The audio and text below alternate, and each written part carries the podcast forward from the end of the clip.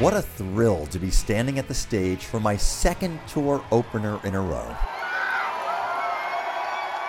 Hi, I'm Ted Canova, and welcome to That One Lyric, the award winning podcast where Springsteen fans choose a lyric and share how it has shaped and impacted their lives.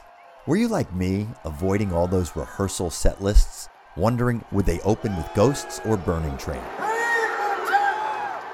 Well, what a surprise when Bruce and the E Street Band charged into No Surrender.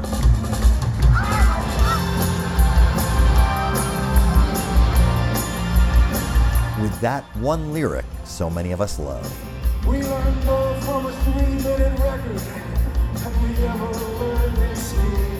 I learned so much during the pre show, where I met many of you Bruce Buds and Spring Nuts. And since we started this podcast during the pandemic, I finally met some of our guests face to face Mitch, Howie, Stan, even Lori at the merch table. All your glowing faces added to my excitement of opening night, including a few fans who ran up to me to say how much they love the podcast. Thanks so much, it means a lot. So did a review by Old Man No More, who wrote, I didn't just listen to this podcast, I devoured it. well, leave your review on Apple Podcasts, and you'll automatically be entered into a drawing to win the wonderful coffee table book, Renegades Born in the USA with Bruce and Barack Obama. Now, onto this episode. Let's meet Mark, who chose that one lyric from a Springsteen song that highlights the magical bond he has with Bruce and his brother, one that endures the challenges of everyday life. Mark, welcome to that one lyric. How are you doing today? I am doing fantastic, Ted. How are you? I'm doing great. There's so much excitement now with the tour underway. You planning on seeing Bruce and the E Street Band this tour? I already have tickets to see Bruce in St. Paul at the Xcel Energy Center at the beginning of March. And I am lucky enough to be traveling to Barcelona at the end of April and will be there for both of his shows when he's there, but was unable to get tickets when they went on sale. So fingers crossed I get to see them one or both of the shows when I'm there. What was your first exposure to the music of Bruce Springsteen? My first exposure goes back to my big brother Steve. He's six years older than me, and he got into Springsteen in 1978 was his first exposure. And he's admitted to me he actually wasn't really into it until he heard a couple of bootlegs. Hey, Eddie, can you lend me a few bucks tonight? You get us a ride? and it, it kind of sold him. So in 79, he bought in 100%. And I kind of heard that stuff. I was still uh, a little young for it at the time, and it was the early 80s. So the river and Nebraska was when I really, really started to catch on. I saw her standing on her front lawn. And then Born in the USA.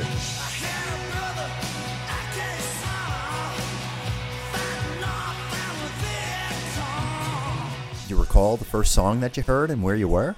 I have to say the first song I remember hearing is Born to Run. although I can't say for sure. It's the one that really does stick in my mind. All right, Mark, from what song did you choose that one lyric to talk about? The one lyric is from the song Growing Up. From Greetings from Asbury Park.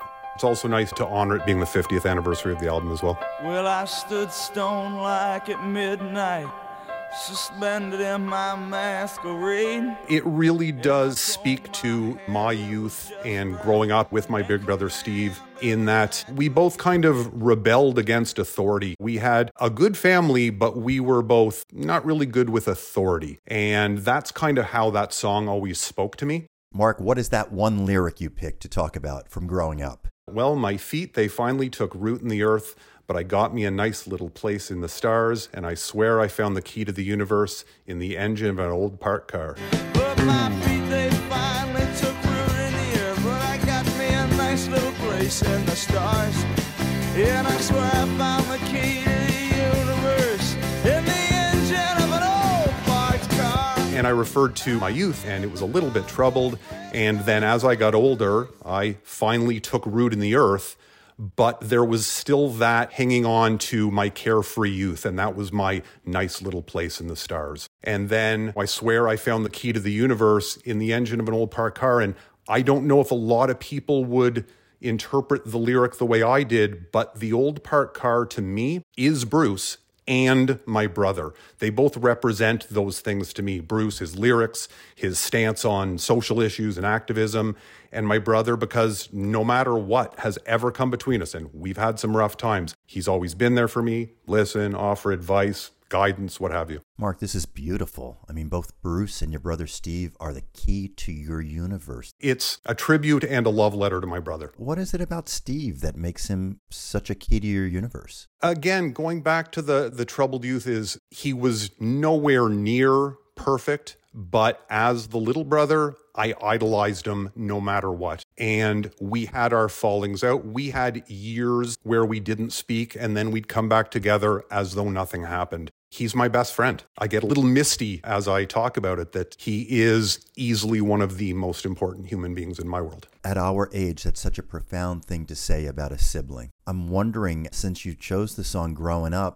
I would think that your relationship with Steve had to grow up along the way from your teenage years to your 20s to your 30s to your 40s. Can you pinpoint some pivotal points in your relationship with Steve that you did grow up? It's funny because there was another lyric that I had wanted to talk about. It was discussed during a previous episode.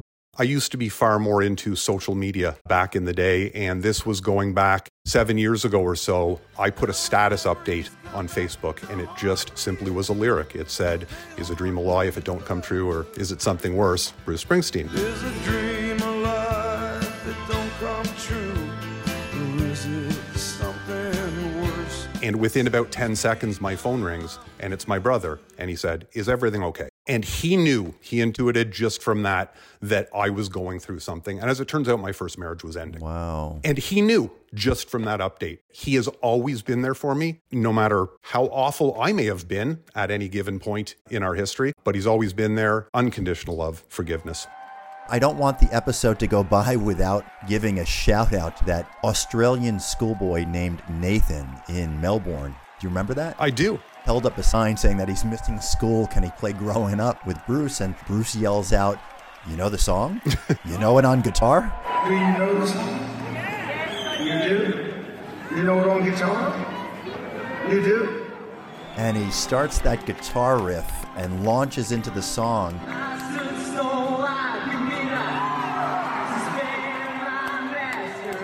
Bruce is smiling.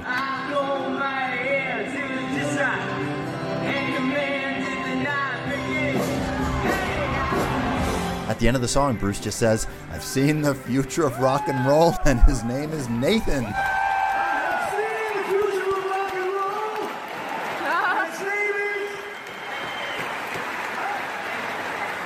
Nathan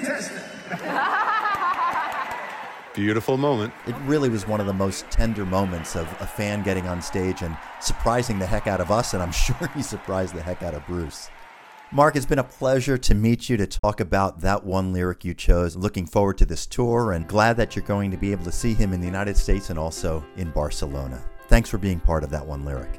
Thank you, Ted. It was my honor and privilege to be a part of this. And you know it's really hard to hold. What a special bond Mark has with his brother, and how that bond comes to life in that one lyric Mark chose from Springsteen's Growing Up.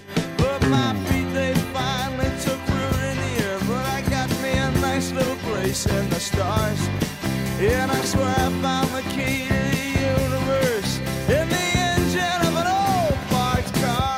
are plenty of keys to the universe in the book Renegades Born in the USA with Bruce and Barack Obama. And here's your chance to win a free copy. Just leave a rating and review on Apple Podcasts, and you'll automatically be entered into a drawing. And wherever you're listening, be sure to click the follow button so you never miss an episode. I'm Ted Canova. Thanks for joining us. As I say to end the tour podcast, music makes it all better. See you next time.